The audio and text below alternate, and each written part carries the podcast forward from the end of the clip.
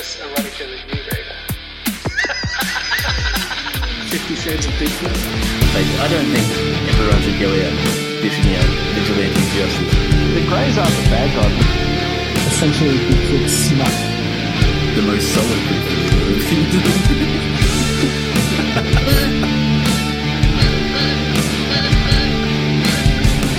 You can imagine say 99%. I always think about how upset he must have been. Like, he went to the fucking moon and he wasn't allowed to get out and walk around. 400,000. That is so disappointing. It's just, it was so close. If I'd gone to Disneyland and seen him in the car, was Jack Ruby a patriot, or was he a vigilante idiot who involved in conspiracy theorists? Both. If you come here to be informed, you're in the wrong fucking place. Ahoy hoy, welcome to Brad is a Bad Person. My name is Morgan, and I am joined, as always, by Brad, who is a bad person, and Lachlan. In this episode, we'll be recapping ethics, because we spent half of our philosophy season just talking about ethics. We'll do a separate recap for the other episodes. Now, the title of this podcast is Brad is a Bad Person, so it would seem that these ethics episodes would really give Brad a chance to showcase his badness. But as those who have come on this journey with us know, we have actually discovered something we weren't expecting, something dark and disturbing. And that is that Lachlan, who we assumed was a good person, is actually a bad person. And not only that, but he is a much worse variant of bad than Brad. It's a nihilism and detached indifference to his moral failings. He is bad, yes, but he doesn't even seem to care. Say what you want about Brad, and we will, but at least he tries to justify his moral failings. Sure, he is injudicious and his reasoning is dissonant, but at least he doesn't revel in the wicked. We hear Brad say, "I haven't done anything wrong," when he commits to an unconscionable decision, perhaps indicating that he may be redeemable, if only we can help him understand the palpable deficiencies of his moral reasoning. But Lachlan, on the other hand, he luxuriates in his iniquitous resolutions. When asked to justify an abominable decision, he has stated, with no shame, "I'm not saying that it is right, but I'd still do it." Really, can such a nihilist be redeemed? Seemingly only deliverance through divine providence will suffice. So, let us pray. How are we going tonight? Did you already have a thesaurus, or did you have to go out and buy one? Oh, holy shit. I'm not sure who got shit on more there, me or Lachlan, but goddamn, that's fucking fun. Yeah, I was gonna say, I've just gone on a rant insulting you guys, so I think it's only fair that I give you a chance to attack me back. So, do you guys want to call me a robot or something? Seems like the go-to. Oh no, he's become self-aware.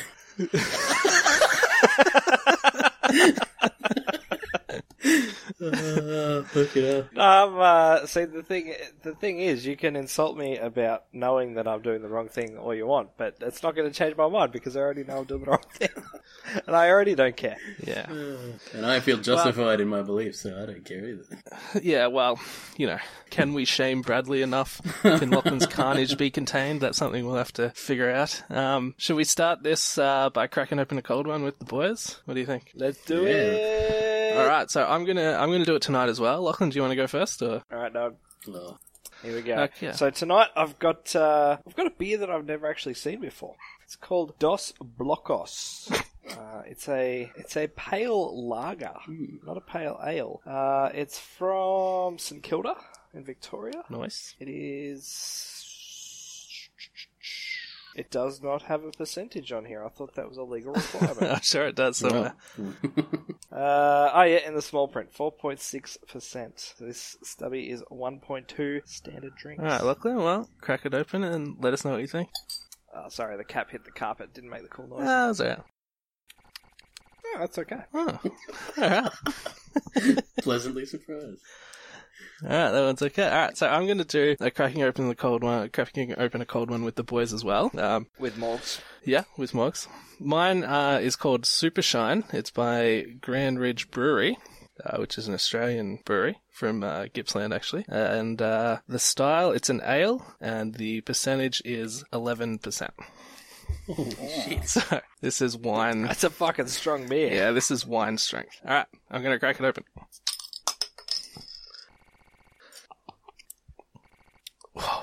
That's way too strong. Okay, thanks for that, Mike. Alrighty. Thanks for joining in tonight. Okay, so this season we've been talking about philosophy, but we've been talking a lot about ethics, so we actually did 5 episodes on ethics. The first one, we spent an entire episode on one dilemma, that's the trolley problem. Then we did another episode on dilemmas, torture, survival cannibalism, and self-driving cars. Then we did an episode on selfishness, then we took a break for a while, but then we came back with an episode on global ethics, and we finished with freedom and moral development, which kind of bled into politics a bit. But the first episode was the trolley problem. So what do you think, guys? Good start to the season? I think fantastic. So. It was a good opener to ethics. I think it gave everyone a good idea of what it was all about. Where we were at as people. Yeah. And we got to spend a whole episode unpacking one dilemma, which I think is kind of what you would do with your friends if you were talking about the trolley problem. You just talk about it for that long. So it didn't really seem too structured. We kind of just got to run through everything. Yeah, I think that's a fair assessment. All right, Brad, do you have any apologies to anybody that you want to make for that episode? No. Disabled people, for example? No, not at all. Stephen Hawking.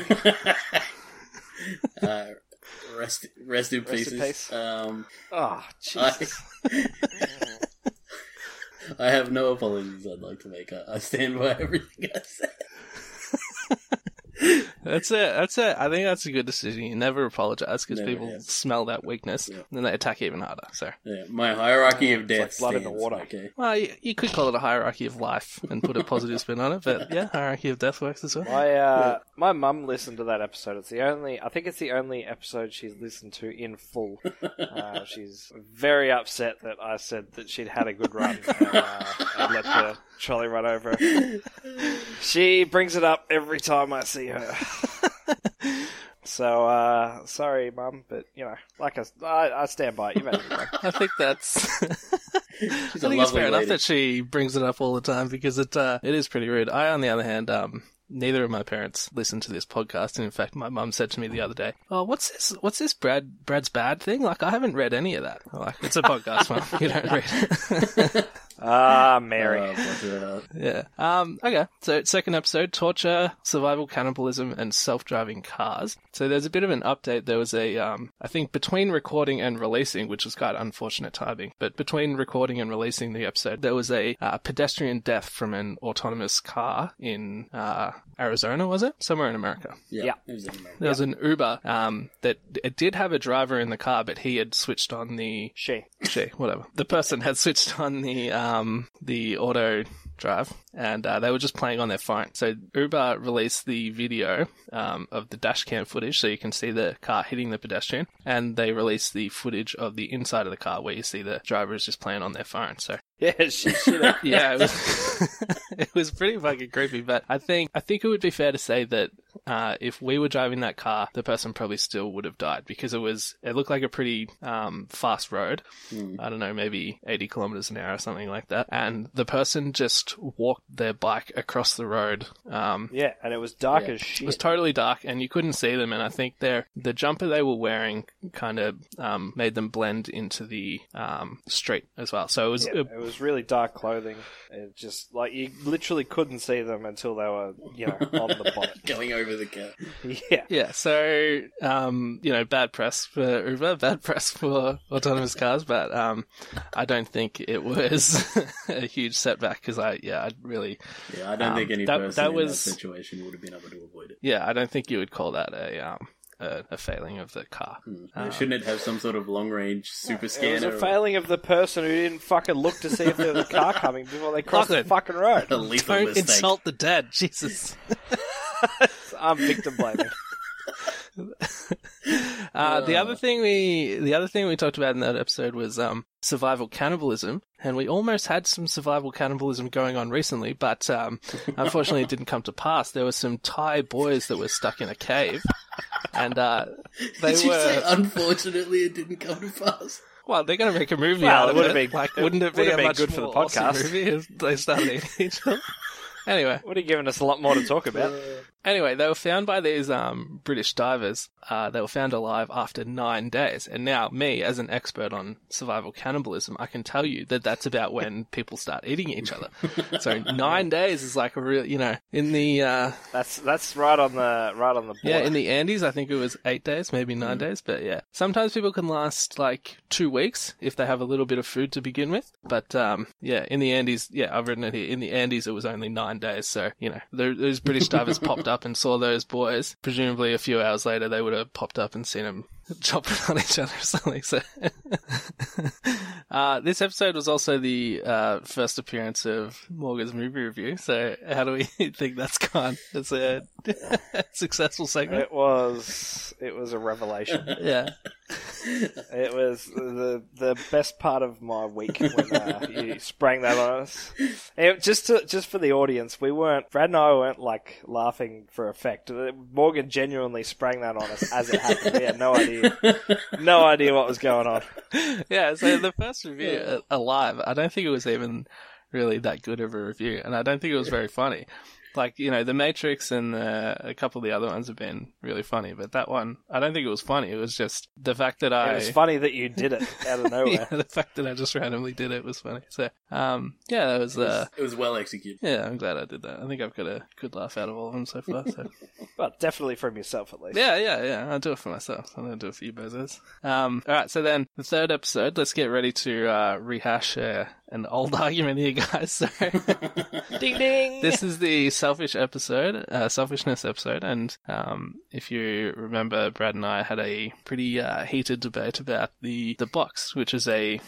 It was a movie I did for the movie review, actually, but it was about whether you would push a button on a box if that would give you $1 million, but it would also kill somebody who you don't know. Hard yes. So I was gonna ask if either of you guys reconsidered your stance on this. Well, absolutely, firmer than ever. Well, I mean, I've changed as a person since we did that video, and you know, I'd like to think I'd press it twice now.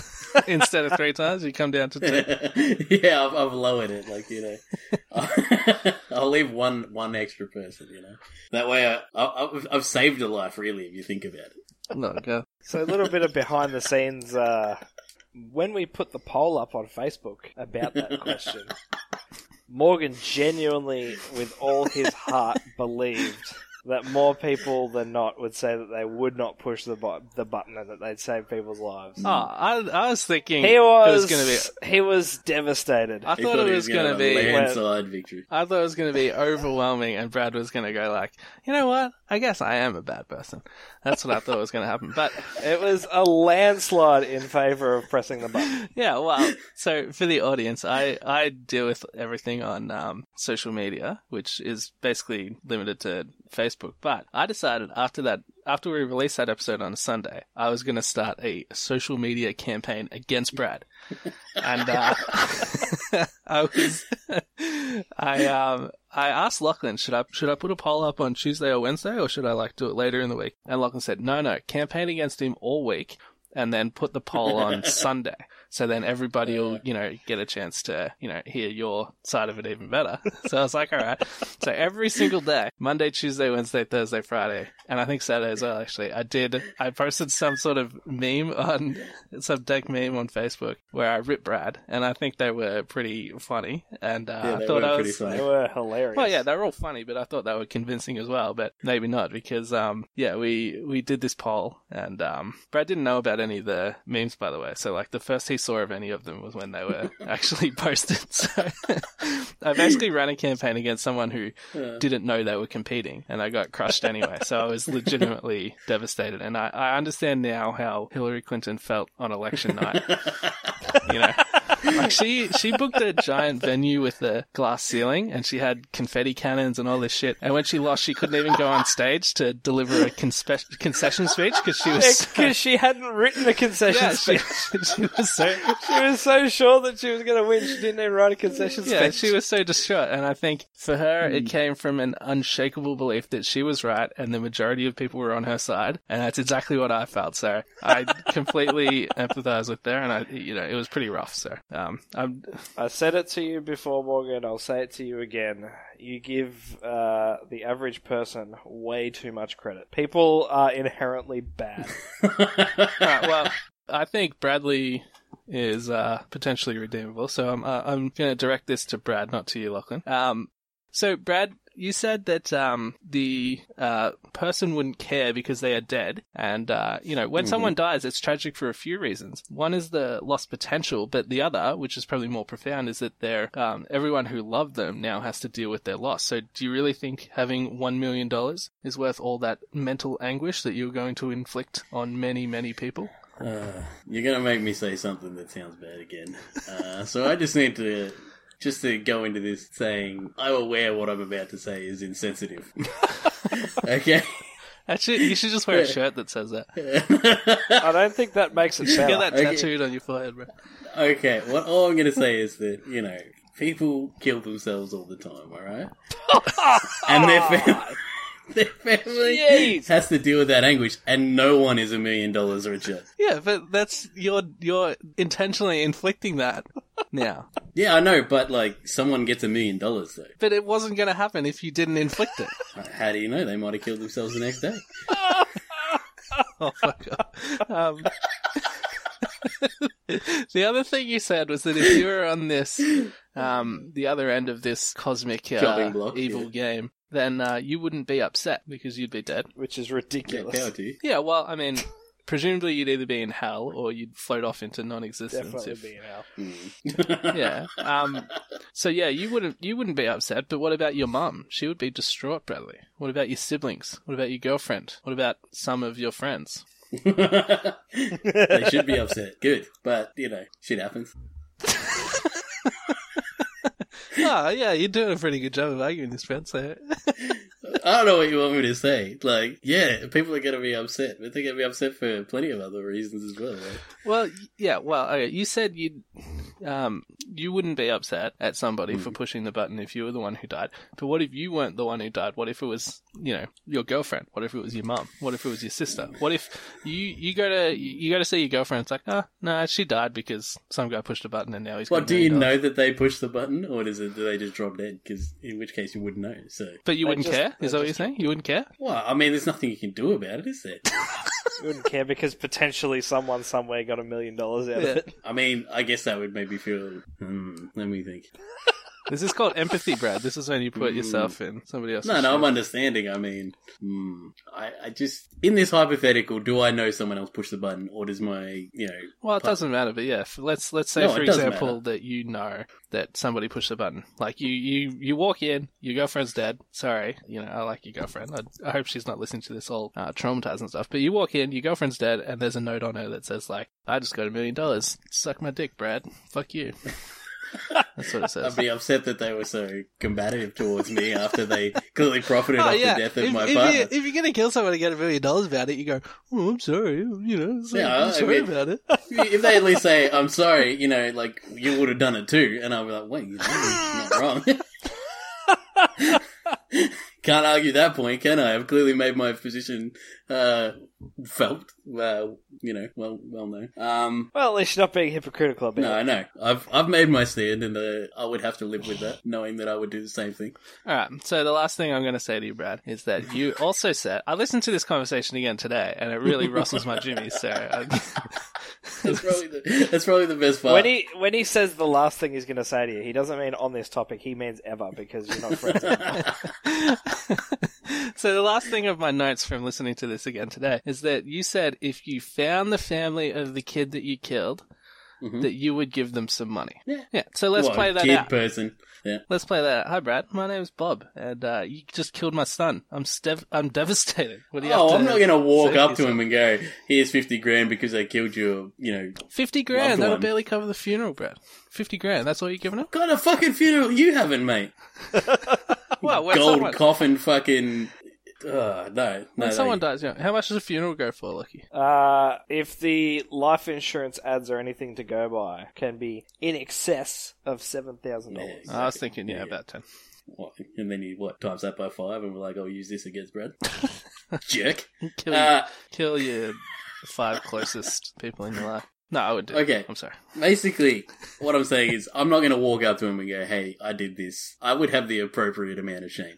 All right? When I would, you know, just leave it in an envelope or something and push it under the door or something. I don't know. I just, there's no way that I would ever confront them face to face. Sorry, I killed your kid, lol. Here's $5. Well, I mean, there's no point in me getting $1 million to spend and then getting killed by the loved ones of the person I killed. Like, that defeats the purpose because then there's just two dead people. So, well, then they'd get $1 million. They'd. Hey, if there was a button involved, maybe they would, but...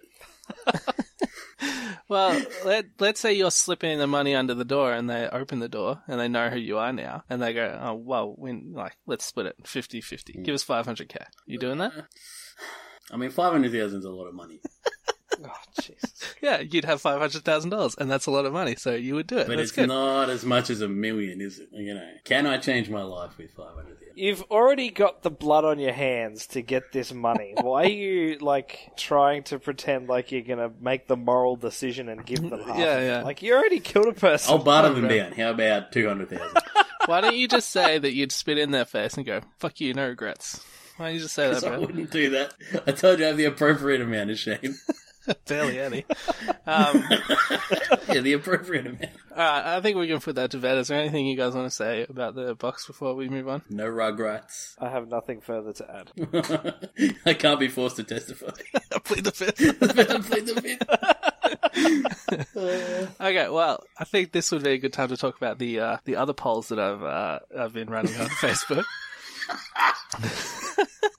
Are you just a loser by nature? Or I haven't won one yet. We'll see. But I buggered up the lime versus fruit cup cordial poll with my bad wording. So I wrote something like, we all agree that fruit cup is the worst. What do you guys think? So then... And then there was just two options. Yeah, so if someone clicked fruit cup, they could be saying, oh, I prefer fruit cup, so I'm going to click fruit cup. But they could have also been saying, fruit cup is the worst, so I'm clicking that, because I said, fruit cup's the worst, what do you guys think?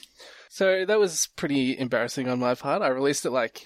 Yep, so the results of that poll were completely useless. Yeah, well, I realized about 15 minutes after I wrote it, and Facebook won't let you edit the text of polls, so I assume that's so you can't fuck with people and, like, change things. Yeah. You can't change it to, like... That would be so fucking funny. Do you prefer pedophiles or rapists? I was thinking of deleting it and starting again, but a bunch of people had already voted, and I was like, fuck it. So, that was pretty bad. But I was thinking, it's not a scientific poll anymore, but I could say it's a social science poll, and that when somebody clicked lime, I know, because I'm a social scientist, I know that they were clicking lime, like, yeah, I prefer lime. And when they were clicking fruit cup, they were going, yeah, fruit cup's the worst. So we actually won that poll 100%. Landslide. Absolutely.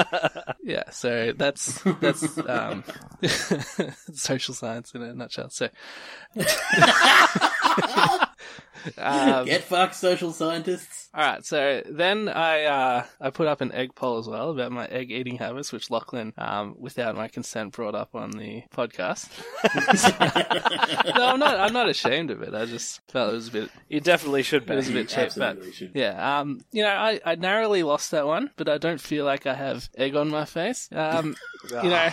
It was a bit of a yoke, but I'm not going to get whisked into a frenzy or beat myself up about it. You know, it didn't go exactly as planned, but my faith in humanity wasn't scrambled like it was with the box pile. So, I shouldn't bring that. I'm not going to bring that poll up anymore because I'm letting it go. Oh, God damn it. Listening to that was excruciating. It was upsetting, actually, that you were leading that poll for a considerable margin. Morgan actually went out of his way to link me to a post on the bodybuilding forums about how many eggs they eat a week. Yeah, I'm an amateur over there. Some of them eat like 100 a week. It's crazy. My God. I'm like an amateur over there. Like one guy was like, I eat like 12 eggs every time before I work out, and he works out like twice a day or something. So. Oh my God, that's fucking retarded. It's good protein, dude. Yeah, and then I don't know. There was actually there was a poll done on Facebook by Latrobe University, and it was about self-driving cars. And the reason I found out about it is because my friend Josh tagged me in it, and the poll was, you know, you're driving along a bridge in a self-driving car and a child runs out onto the road, should the car swerve into the river, like swerve off the bridge, killing you and another adult passenger, or should it run straight through the kid? And then you had those two options to vote for, but I noticed a lot of people in the comments were writing like, oh, why don't you just stop the car before it before it hits the person? Completely defeats the person. Or it was like, not an option. Yeah, it was like, yeah, why don't you just stop in time, or why don't you swerve the other way, or something like that. So I facetiously replied to my friend's tag by writing, oh, I didn't realize that a third option was just stopping the car, so I'd do that. And then... And then the Latrobe page actually wrote, like, oh, you know, the purpose of this is to do this and blah, blah, blah. They'd like, and they tagged me in that. They like tagged me in that, like, stop being a smart ass, like, answer it properly. And I was like, how do you not know that I was clearly taking the piss? But anyway, it reminded me, it made me think about, you know, those boring people who won't accept any premise for the purpose of discussion. Like when you give them a, would you rather? And they go, oh. No hypotheticals. Yeah, you say like, would you rather this? And they go, oh, I wouldn't do either of those things. Or they come up with some other option. Like, so, you know, it's not the point. Yeah, those people. My wife does that. Like, when's the divorce? It's hard to have a good conversation with someone like that. And like, for example, it's just for a bit of fun. Yeah, for example, Lachlan and I had a spirited debate recently when Lachlan asked me if I would prefer to fight 5 10-year-olds or 10 5-year-olds. So, all right, Brad, come on, let's get your answer. What would you do? 5 10-year-olds or 10 5-year-olds? 10 5-year-olds. 10. You'd fight 5 10-year-olds as well. Yeah, he's... 10 5-year-olds. Yeah. I kick their asses so easily. But there's 10 of them, Brad. Yeah, but they're smaller and easier to beat up. So I'm on your side, Brad. I said that their heads are at a good kneeing height. I hadn't even thought of the logistics. Morgan and I spoke about this for probably longer than we should have. And here's the thing about 10 5-year-olds, right? 5-year-olds are small, okay? They can climb on you. Yeah, they can. And they're heavy enough to weigh you down, but they're not so heavy that they're going to, like, pull you over if they climb on you, like a 10-year-old. But, like, if a 10-year-old latches onto you, they can't climb you. They're too big, right? What? That's not how climbing works. Being bigger is more advantageous. No. They can't, they just can't climb you. Like, if you tried to climb me, I would climb like, the fuck out of you. No, because I'd fall over. So, like, 10 5-year-olds, they could, like, overwhelm you. You see that movie, World War Z? It'd be like the zombies in that, climbing their walls.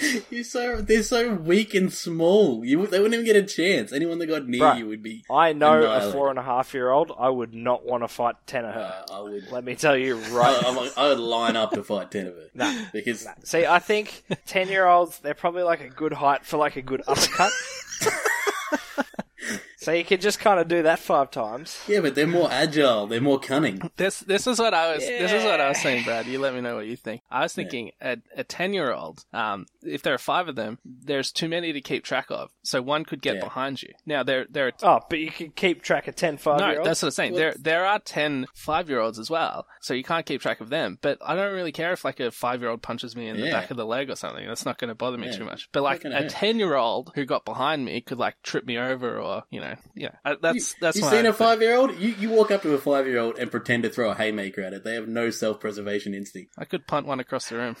Yeah, they just don't move out of the way of it. They don't understand what's going on. They're just running at your arms, flailing like little dickheads. That's what 5-year-olds do as well. That's what I'm saying. 5-year-olds, 10-year-olds don't. They got a bit of cunning about them. You'll throw a haymaker and they'll go under it. This is the thing. 5-year-olds know no danger. They don't have any inhibitions. Yeah, which makes them much easier throwing themselves at you completely to beat in a fight and or kidnap. They essentially have retard strength. They don't know their own limits. They have the instinct but no strength. 5-year-olds have no strength at all. Yeah, it would be an absolute massacre if you got into a fight with 10 5-year-olds. They would just get a little. They would massacre you. No. All right, we'll agree to disagree. We agree that I don't agree to that. Okay, so the episode after that was the global ethics episode where we talked about foreign aid and Peter Singer and how retarded he is. Well, that was what you said. And the whole child labor, which descended into a fruit cup cordial shitting on session. My girlfriend was shopping in Aldi when she was listening to that, and she said she was legitimately offended when you guys were shitting on Fricka. So she, because she was in Aldi, she like went looking for some to buy, and then she was like, didn't recognize the brand, so she didn't want to risk it. But and realized how shit it is. That was very contentious, the fruit cup issue. A lot of people like that that unholy mix of fruit. Yeah, it's disgusting. It's literally the dregs of all the other flavors, just mishmashed. It's like it's not lemon and it's not really orange. It's just it's just poor. It's awful. Yeah, give me a nice pine mango or an apple raspberry as well. Beautiful. I can get that on apple raspberry. Yeah, apple raspberry is fantastic. But fucking fruit cup. What kind of degenerate do you have to be? To just enjoy fruit cup. Like, I would drink it if I was really thirsty and water wasn't available. Like, it was pre-mixed. To enjoy fruit cup, you have to be as inbred as fruit cup itself. Yes. Oh my God. I thought we are doubling down on the fruit cup hate, all right? Yeah. It is a terrible flavour. Fuck fruit cup. Fruit cup. I thought we could maybe mitigate the damage a little bit, but, you know, double down. So, what did you say? Down. You have to be inbred if you like it, and Brad said you're a degenerate if you like it. Okay, yeah, cool. What kind of degenerate? Yeah. Stand behind that wholeheartedly. Yeah, fruit cup does that. You know, not taking a very strong stance there, you know. Oh, fruit cup sucks. I agree. I'm just not going to, you know, call someone's whole being into question. Oh, you pussy, come on. Get on board. Okay, so here's time for us to recap another exciting debate. This time I wasn't involved. So in the episode Freedom and Moral Development, Brad and Lachlan argued about whether the... whether civilians should help the police when they're in an altercation. So, Brad, you didn't find any... Well, you have found videos, but you didn't get them to me on time for the blog, even though we Not in time for the blog. You only had a whole fucking week's notice. We gave you, like, 3 reminders, and you didn't, and then... You had several weeks from when the episode was recorded, and then you got reminded again before the blog went up. My question to you, Brad, is presumably... a week after the blog got posted, you provided the fucking videos, which didn't prove shit anyway. I was very busy at the time. Brad, fuck you. Brad. I was transitioning jobs and working a lot. So once I had an excuse. My question to you, Brad, is that when Lachlan finishes editing the episode and he gives us access to the episodes, you listen to that episode and you heard yourself in that episode say, it'll be on the blog and everyone will know just how wrong you are. That's what you said to Lachlan. Weren't you thinking at that exact moment, like, holy fuck, I better make sure it's on the blog? So I don't listen. To be fair, when I'm listening to them, I'm usually driving to and from work. So that's when I listen to my podcast, not just our podcast, any podcast. And so I would be like, yeah, okay, I'll remember that. And then I'd do 8 hours of work, come home, and it would be the last thing on my mind. So, okay. Just on a side note, I just got a text from my wife saying the fuck you to Brad was really loud. You're upsetting the neighbours. Yeah, look, I have a bit of egg on my face, so to speak. Fucking right. But the links are there, and they'll be in this blog. I got so angry when I fucking was editing that episode. I had to take several breaks. I was sending Morgan messages. I'd be angry if I was that wrong as well. Fucking Brad, I can't believe him. How could he even be saying this? But I provided plenty of proof to the contrary. It's not proof. Guys. Oh, how's it not proof? Fellas, let me give you my thoughts on this because I haven't really shared my thoughts. Yeah, you didn't weigh in. And I'll see if you guys can both agree with what I'm saying because I don't think you guys disagree as much as you think you do. So my position on this is that the police shouldn't, and presumably don't, ask a civilian to come and help them. Like, when they're arresting someone, they don't go, hey, you, come over here and help me. And I think that would be immoral of them to do it, and it should be against protocol. But on the other hand, if the police are losing a bad fight or something, or they're just being shot or disarmed or something, they would like somebody to come up and help them. They just shouldn't be asking for it. So they will accept help, and they will, like, appreciate help, but they shouldn't be asking for it. That's my argument, exactly. Brad? Yeah, and that was... The whole point is I said that they would appreciate it when people... No, you said they ask for it. What? No. You said they ask for it. You said they always ask. You said they should ask for it. No. Yes. No. When was the last time you listened to it? Because I listened to it the other day. I listened to it. No, what happened was Brad was talking about the decay of society, and he said you can see these videos online where the police are in a kerfuffle or an altercation, and they're asking people for help, and nobody's helping them. That's what you said. Yes. Brad. Yeah. Exactly. And so that's what set me off. Yeah. So the police are like. There was one where they were in a restaurant. Look, and there's just people standing around filming him, and he's clearly struggling against a larger guy who he didn't anticipate having a fist fight with. And the guy's got him on the ground, and he's got his arms around his head. And people standing there filming him and not doing anything. He shouldn't have let himself get into that situation. Oh, you're such a sack of shit. All right? All I'm saying is that the police appreciate it when they're in a bad situation. But that's not what you said, though, Brad. You didn't say people stand around and do nothing, and that's what's wrong with society. You said the police are asking for help, and the people are refusing to heed that call. It's the same, essentially the same. I don't think it is. I think that's actually the crux of the disagreement. So we had another big argument about this off air the other day, and the fuck, you make me angry, Brad.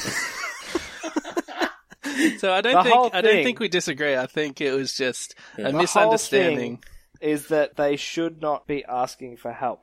You said you have to concede that they appreciate it. And yes, I concede that those police officers who are alive, who otherwise would have been dead if civilians hadn't stepped in, are probably glad that they're still alive. Mm-hmm. But they should never ask for help from civilians. Yeah, part of the argument was that you didn't believe that they wanted or appreciated the help. Well, I think as a blanket rule, as a blanket statement, I stand by that. Yeah, and I'm saying you're wrong. There's always outliers. In very specific circumstances, they would want and appreciate that. Yeah, which is what I was saying. I didn't say it was every situation. You're the one who's inferring it was every situation. The very first I don't want them when there's a drunk guy. Where that police officer was screaming for help. Yes. He should not be a police officer. Why not? Because you can't go fucking screaming for help. Yes, you can, when you're in trouble. You could hear the police radio. There was already backup on the way before he started screaming for help. Yes, and he was looking for more immediate assistance. No. Because he was in a very, very bad situation. Shouldn't have let himself get into that situation. Shouldn't be trying to drag civilians into it. He shouldn't be screaming help. He should be screaming, someone call 911. Okay.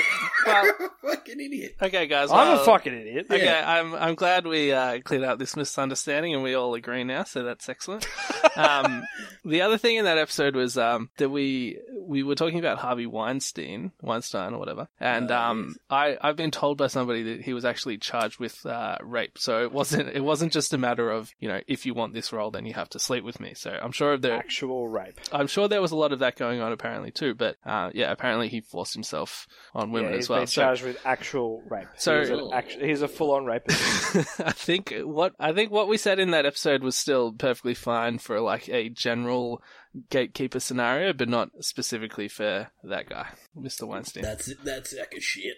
Yeah. Also, you know, Brad keeps pointing out that a lot of these guys in Hollywood being accused of all this gross stuff are Jewish, and then Lachlan's like, well, it's just proportional because the Jews run Hollywood. I don't know about that, but I think it's something to think about. I don't believe that I actually said that, but that's true. I'm just reporting what you guys tell me. Oh, God. That wasn't my own original thought at all. Sure, mate. Sure. That's me just explaining what you guys said. All right, so that was our... You didn't have the balls to be a racist. You have to hide behind it. Lachlan said, I don't believe him, but Lachlan said, yeah.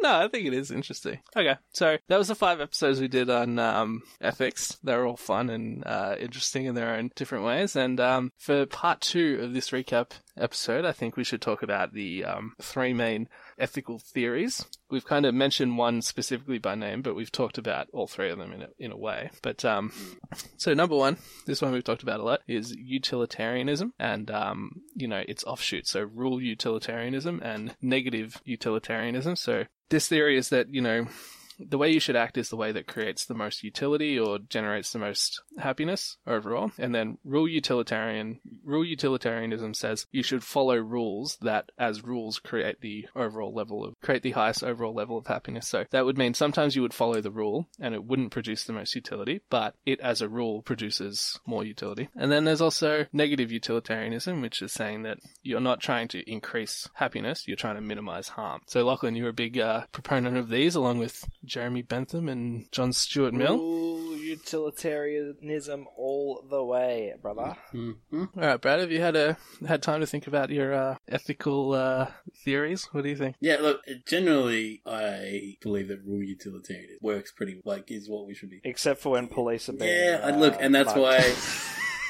I can't agree with it in every situation. Well, if you can't agree with it in every situation, then it's not a good theory because that's right. You either apply it to everything or you don't. That's the whole thing. Yeah, it's about rules. Well, so if you're not following them, sometimes that doesn't work at all.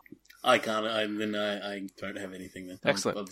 Lachlan, would you say you're a negative utilitarian or like a rule utilitarian? Definitely a rule utilitarian. I think that's the way we sort of structure laws in society and stuff. It's like... I think so. It has to be. It's the only fair way to live, I think. Well, it's definitely... I think it's... Well, I don't know if fair's the right word, but it's definitely understandable to a lot of people and it would appear to be just. You can't go making different rules for different people, I think. Well, you can, but you're going to cause a lot of trouble when you do that. Well, yeah, when I say you can't, I mean you should. Well, you can, because there's something called virtue-based ethics, which is that's more concerned with the character of a person. So it's saying that if you want to be an ethical person, rather than learning and following rules, you should develop a virtuous character. So you should work on being wise, courageous, sincere, generous, and resilient, and all these other virtues, and then you'll be a good person, and therefore, automatically, you will act in a morally decent way. By following the rules. Well, not necessarily. No, because a virtuous person would be like they would use all their virtues to judge rules and say like, no, that's not a good rule. Yeah, they would judge each situation. But yeah, I don't like it. Why not? Because I think it should just be blanket rule for every scenario. You think this is those friggin' ancient Greeks sitting up on their ivory tower looking down on all the plebs and saying, no, we're virtuous. We know what's going on. Like, there's different rules for us. That's what you think's going on? Exactly. You think fucking precisely. Socrates is like, Socrates, Aristotle, Plato, all the Stoics. They're like, we're better than you. Yeah, exactly. Like, we don't have to follow the rules. We know what we're doing. Yeah, we've got these rules in place for everyone else. Yeah, these rules are good for you unwashed masses, but for us, we can do what we want because we're virtuous people. But not for me. All right, Brad, what do you think? I don't even know. I like the idea of rule utility. Yeah, I got some word aids. Yeah, I got some serious word aids. Rule utility. Utilitarianism. But then you say, oh, well, you have to apply to every situation or you're not a real utilitarian. Fucking hell. Not that hard a word. Brad's not going to talk for the rest of this podcast. So, Lachlan, there's another theory, which is a deontological approach to ethics. And this was made famous by Immanuel Kant, a very famous philosopher. But this is when you're... Well, I mean, he could if he tried hard enough. This is... Alright, now I'm really not going to talk. I'm done. We've all got egg on our face now.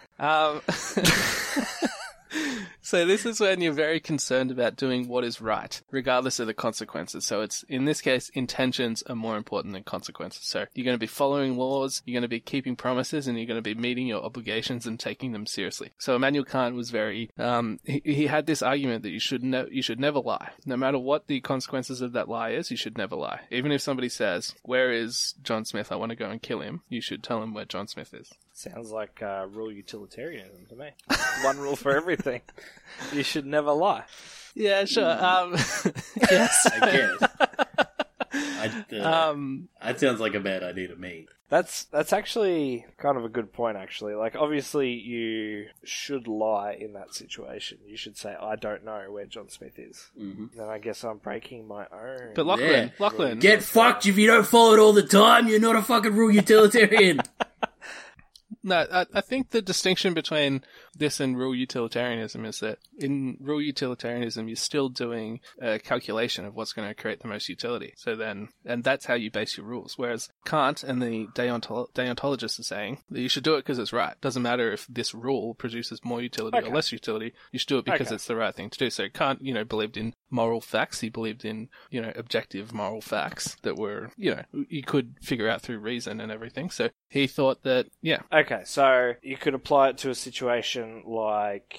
immigration. So a real utilitarianist would say no illegal immigrants at all. Everyone must come through the proper channels. Whereas a deontologist would say, but this family has a really sick kid and they need to come to this country to get the proper healthcare. We'll let them break the rules because that's the right thing to do. Yes? Is that, am I understanding correctly? Yeah, I guess so. Because a real utilitarian would say, even in this case, that might be a good thing to do, but we have to follow the rule. Yeah. Whereas a deontologist would think about what is the right thing to do, what is morally correct. Yeah. Okay. Fuck deontology. You don't like Immanuel Kant? You think he's an Immanuel Kant? Nah.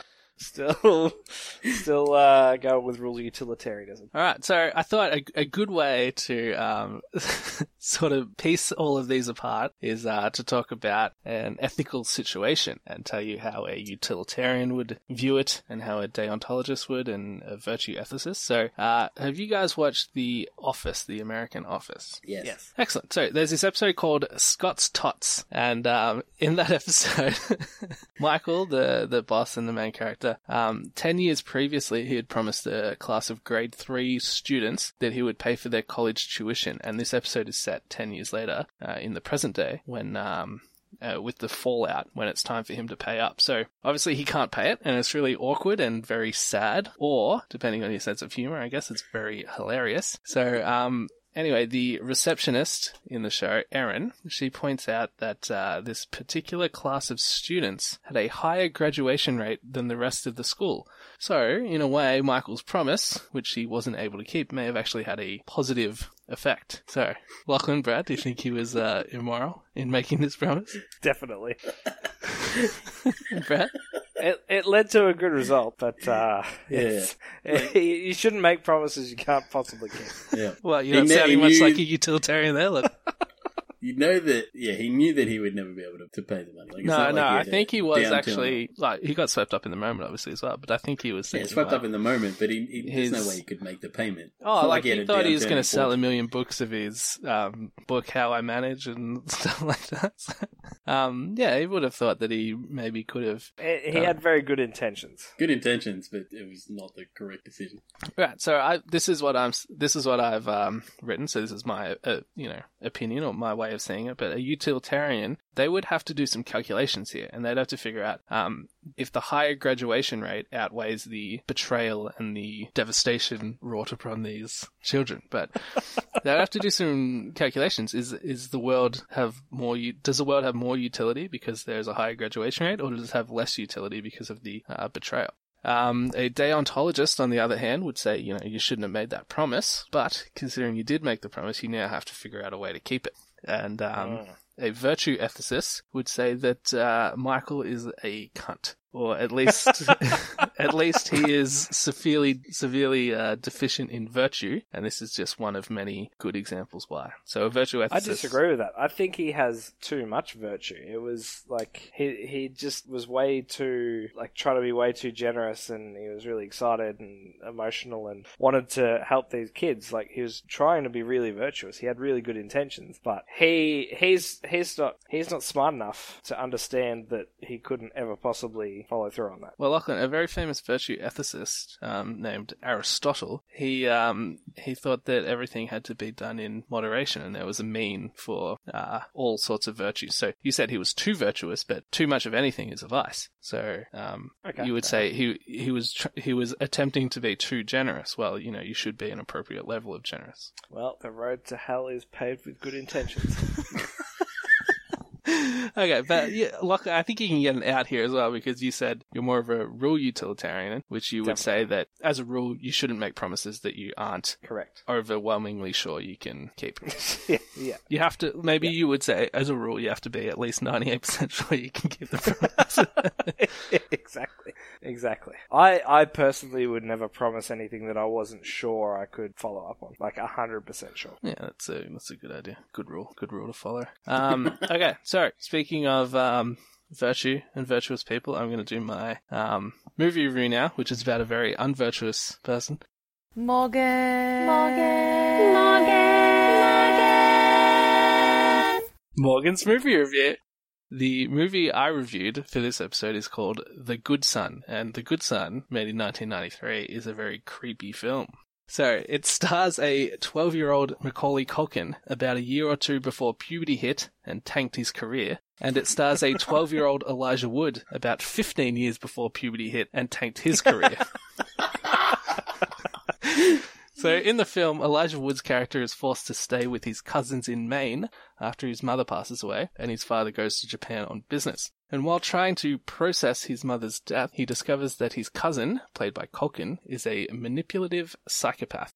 Even worse, since no one will believe Elijah Wood's warnings, it is left up to him to foil his cousin's numerous murderous plans. Talk about a rough couple of weeks. Imagine losing your mum to cancer and then heroically saving people's lives, but rather than being thanked, having those same people think you're crazy. I remember watching this film as a kid simply because Macaulay Culkin was in it, and I was such a big fan of his classics, such as Home Alone and its worthy sequel, Home Alone 2: Lost in New York. I wonder how many other children stumbled across this movie for the same reason and were equally traumatized. Now, don't get me wrong, I enjoyed this movie as a kid and again as an adult, but almost 20 years later, I think I'm still recovering from watching the adorable and hilarious Kevin McAllister drown his brother in a bathtub and shoot animals with a homemade crossbow. Jesus. Yeah, it's pretty rough. Yeah. In all, The Good Son is well shot, has a fantastic setting, and the acting is first class. However, the music sounds like it would be more appropriate for an adventure film rather than a psychological thriller. This unfortunate soundtrack, along with the decision to cast the endearing kid from Uncle Buck, My Girl, and Home Alone as a psychopath, gives the film an awkward, uncanny tone. Macaulay Culkin was certainly the gold standard of child actors. He was so popular that he probably drew a bunch of kids to this film. And he was such a fantastic actor that he probably traumatized most of them. 8 out of 10. I like that. Nice. I do remember seeing this movie when I was younger as well. It is kind of fucked up, isn't it? I've never seen it. Yeah. Oh, you should watch it. Like... When you said shooting the animals, the homemade, I was like, I just had numb flashbacks of it. Yeah, yeah. I watched that movie when I was a kid with my sister. We used to watch it all the time, and we loved it. But I didn't realize how fucking creepy it was. Like, I knew it was like, you know. Yeah, when he turns his... Oh my god, that's a fucked up movie. Yeah, I knew it was pretty messed up. But my sister and I actually watched it together again the other day, and the whole time she was just like, "Oh my god, this is fucking crazy." So that made it extra exciting. But I was reading that Macaulay Culkin's dad, who was his manager or whatever, said that he the only way he would do Home Alone 2: Lost in New York is if they gave him the lead role for this movie, The Good Son. Oh, really? Shit. Okay. Yeah, so they didn't want to cast Macaulay Culkin in it because obviously he's like typecast as like a cute, lovable kid. But his dad said, well, you know, he's not going to meet Donald Trump in the foyer of a hotel in Lost in New York if you don't cast him in The Good Son. So, there you go. Interesting. Anyway, Speaking of ethics in movies, I was just going to say as an aside that a lot of my favorite movies have to do with... ethics in a way, I guess, because I realized I have a really strong affinity for kidnapping films. I think you guys probably do as well. So Gone Baby Gone, that's a great film. Taken, that's an excellent film, fantastic. Obviously. Yeah. Prisoners, that's a really good film. Oh, yeah. Prisoners is great. Man on Fire, pretty good. Oh, yep. And Ransom with... I knew you were going to bring Ransom. I fucking love Ransom. Give me back my son! What a movie. Actually, now that I think about it, the best two scenes in a movie where somebody's like berating someone over a phone is Taken and Ransom. Yeah, absolutely. You know, I'll find you and I will kill you. What a great line! And give me back my son. So I was considering doing Gone Baby Gone for this, but I thought it's just going to be a 10 out of 10, and it's a pretty fucking intense movie that I can't make too many jokes about. So I did The Good Son, and I watched it with my sister, and we had a great time. So there's nothing intense about children being drowned. Nothing intense at all. It's kind of like the contrast. A lighthearted drowning. No, like it's kind of surreal in a way because you're watching Kevin McAllister do it. You know, like he's been pushed too far by the wet bandits. Yeah. To be fair, though, like, the way Home Alone is made, you could give that a really dark tone, and those guys could have died many times, like, electrocuted to death. I've seen it recut, like, as a trailer, as a horror thriller type thing. All right, well, I'll find it, we'll put it on the plot. Yeah, do that, for sure. That'd be great. Yeah, I've seen that as well. It's fucking disturbing. You notice that in a lot of kids' movies, actually, when you see the violence in it, as an adult, you're like, oh, that could probably kill a person. Yeah. Yeah, throwing bricks off a 3-story brown brick house in New York is definitely going to kill someone. It was a funny scene, though, let's be honest. Oh, it was hilarious. Blowtorching people, that's good family fun. Putting nails on stairs. Ah! Swinging a paint can into his face. I just did. What a great movie. He's a fucking stone cold sociopath. Most horrifying of all, putting that tarantula on his face. No, thank you. I'd cop several 3-story bricks. For... Oh, 100%. I would want a 3-story brick in the face after that. Just end it. End it all. Yeah. Never be obvious. Yeah. Okay, so I think we've run a bit long to do the Q&A, so I'll just do my segment here, and then we can close it out there, and then we can do all the Q&A questions in the second and final recap. Does that sound okay to you guys? Yeah. Yeah, sure. Okay. So I had a segment that I want to do. I'm calling it Lightning Round Ethics. And I want you guys to place these actions on a scale of 0 to 10. So it has to start at 0 because 0 means there's no ethical implication. It's not immoral to do this. And then like a 1 or 2, for example, would be like, it's bad, but it's not that bad. Then like 8 or 9 is like, oh, that's really, really bad. And then 10 is like instant death penalty. Like, I'd kill that person on the spot. So, you guys ready? Sorry, I've missed a lot of this. Oh, you pick it up. Littering. Lachlan, 0 to 10. Littering. You just finish a drink and you throw the container out. 2. Brad? 2. I'll go 4. It annoys me. Playing music aloud from your phone in public. 5. 10. Well, yeah, I'm going to go with, 7. That's really bad. Yes. Oh no, it's not. Yeah, 5. What about not waving to somebody when they let you into traffic? Oh, 8. Brett? Yeah, I'll go with 8 as well. It's such an arsehole thing to do. I almost want it to be punishable by death. I feel like you should be able to drive straight into their car, and if they die, that's on them. Yeah, I agree. I'm going to go with 7. I think it's just so rude. This one, let's say you have some pet chickens and, you feed them, leftover scraps and stuff. What if you feed them leftover chicken? So you're feeding chickens to chickens. 0. They love it. 10. It's fucking chicken cannibalism, and I know your family does this, you sick fuck. No, they love it. Chickens love, eggshell is, like, really good for their beak. He's talking about eating the desiccated carcasses of other chickens. Yes. That's fucked up. 0. That's like you eating people. 0. Okay. Something wrong with you. Okay, this is something that really rustles my jimmies. So, when you're walking through the supermarket and you notice that somebody has put back a grocery item in the wrong place. So they've got like a pack of spaghetti, for example, and then they're walking down the confectionery aisle and they're like, oh wait, I don't want this spaghetti. And then they just put it next to the chocolate bars instead of walking 6. Back to the spaghetti aisle. I worked at a supermarket for years. 6. I didn't work at a supermarket. 1. And if it's like a cold, like a refrigerated item and they put it back on the shelf, then it's a 9. I'll bump it to a 4 if it's a refrigerated item. Well, I had a very, very brief stint at a Safeway where I was working stacking shelves, and I really, really, really didn't like that job at all, and I think the main problem was I didn't like the people I was working with, because you're not allowed to listen to music or listen to podcasts or something, so you're just stacking shelves, which is very boring, so you have to be able to talk to the person next to you and have a good conversation. Then it would be fine. If I was working with either of you two guys, it would be alright. But I was working with this guy, and somebody left a yogurt, like one of those single yogurts. They just left it, like, in a, normal aisle. They didn't put it back in the fridge. They just, like, put it next to cat food or something like that. So I was walking past this guy I was working with, and I go, what sort of fucking sociopath puts this, like, yogurt next to the cat food? And he was just like, oh yeah, I guess. So that guy sucked. Could you imagine working with someone like that? It just didn't have an opinion. Just didn't say, that's a 10. That's a 10. Okay.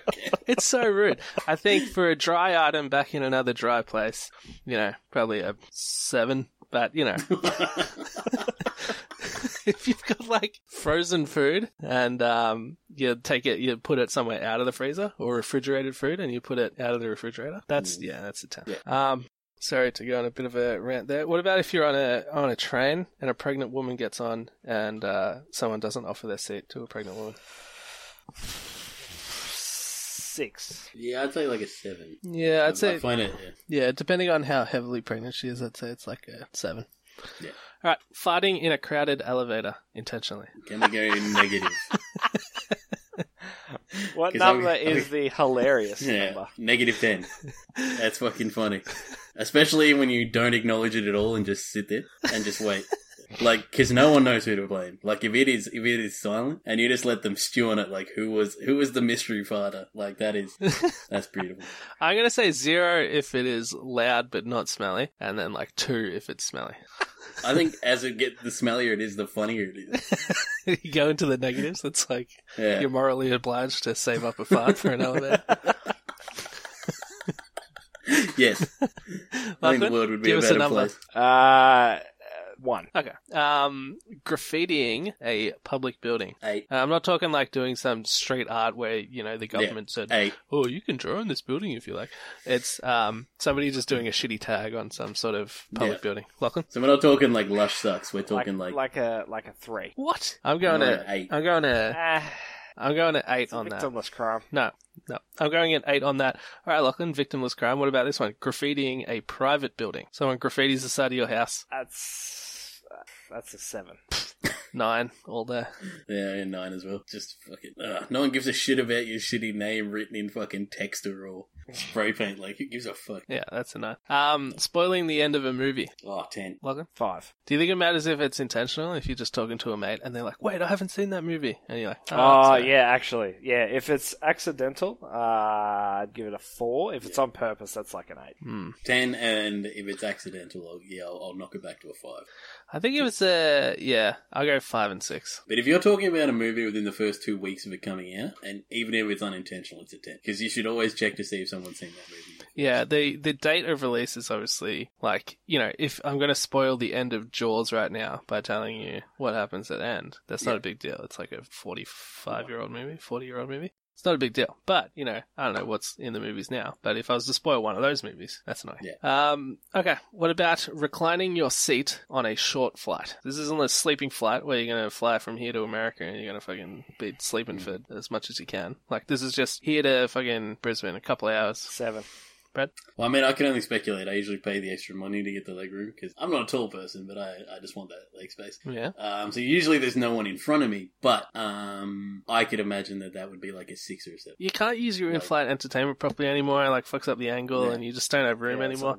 And then it can start a chain reaction where you put your seat back because you have to. Yeah. It essentially forces everyone behind that person to put their seat back. I think it's courtesy to ask. You shouldn't just, like, go back and rip it back. You should say, like, oh, do you mind? And then better have a good reason. Then what if that person says no? Well, then you don't do it. Yeah, but I really want to put my seat back, though.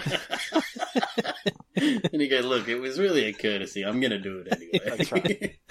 You're like, oh, this is awkward now. Kunk.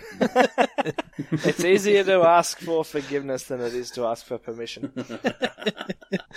Says Lachlan with 6 pending rape charges. Oh, God. Jesus. That's not true. I have 0 pending rape charges. Acquitted of all charges. You've been convicted. Acquitted of all of them. Alright, this will be the last one for the lightning round ethics. What about using a urinal right next to someone when another one is available? 9. That's a solid 10. That, not only is that morally wrong, but it also breaks, like, the natural law of being a man. Yeah. If there is a urinal space available, that you should always, if possible, one urinal gap between. Like, you know how animals are born with, like, they're born with the knowledge of their predators and their prey and stuff, and, like, they know what they're supposed to go near and not, and all that sort of thing. Men are born with the knowledge that you don't use the urinal next to someone else. When there's free urinals available. So you put an animal in a cage, and they'll all shit in the corner. They don't shit in the center of the fucking place. Exactly. Yeah. Like, it's just innate. Like, I walk into a toilet and I have a quick scan around and I go, yeah, that's the furthest urinal I can use from the other gentleman in here. I don't walk over to the guy next to me, like the one next to him, and go, hey, how's your day going? Sweet cock. This must be where the dicks hang out. Yeah. Like, when people do it, it's so fucking awkward. Like, you're like, what the fuck, man? You've got all this space. I'm pissing. I'm holding my genitals in my hand. I don't need you to be this close to me. All right? I'm going to give it a 0. I think it's funny. You fucking would. You piece of shit. Yeah. It's fun. What's the problem? It's not a moral issue. It's just a funny issue. It is a moral issue. It's definitely moral, yeah. They're breaking some serious... It becomes a moral issue when that person gets murdered. And it's justified. Okay, so that'll be the end of our ethics recap. Is there anything you guys want to say about ethics? Next time we're going to be talking about the other episodes and the other topics we covered. So is there any final word on ethics? Anything you guys want to take back, clear up? Haven't been surprised by any of the horrible things Brad has said. And I'm surprised that you've been surprised by the horrible things that both Brad and I have said. I thought it was a bit of a joke. You guys are both jerks and stuff like that. But I didn't think anyone I know would push that button. I really didn't. And actually, I was in a really weird headspace for a week after that. And it was just... every person I met or, saw of people I know, at uni, I'd, look at someone and be like, would he push the button? Would that guy push the button? The answer is yes. I started asking people who knew me well, that it wasn't going to be weird if I asked them that. But I started asking a lot of people, and I asked my girlfriend, I was, terrified of what she might say. Because I don't want to break up with her, I like her. So, it was just a weird week, and it took a while, and, I'm still getting over it. It was like The Good Son. I'm still traumatized. I went in expecting one thing, came out altered for life. Brad, do you want to apologize to any communities or any friends, for example? Good friends? Podcast co-hosts. Yeah, any podcast hosts. No, I can't think of anyone I'd like to apologise to. Alright, that'll be it for the ethics recap. That was a lot of fun, and tune in next time for the regular recap, the non-ethics recap. Make sure you check us out on the social media, Facebook and Twitter. You can listen to us on SoundCloud, iTunes, anywhere else you get your podcasts. And rate us and leave us a review on iTunes. That actually really helps us out. And tell your friends. Get your friends involved, get them listening. You can talk about us and the ridiculous things we say just throughout your daily life. That really tailed out there, didn't it?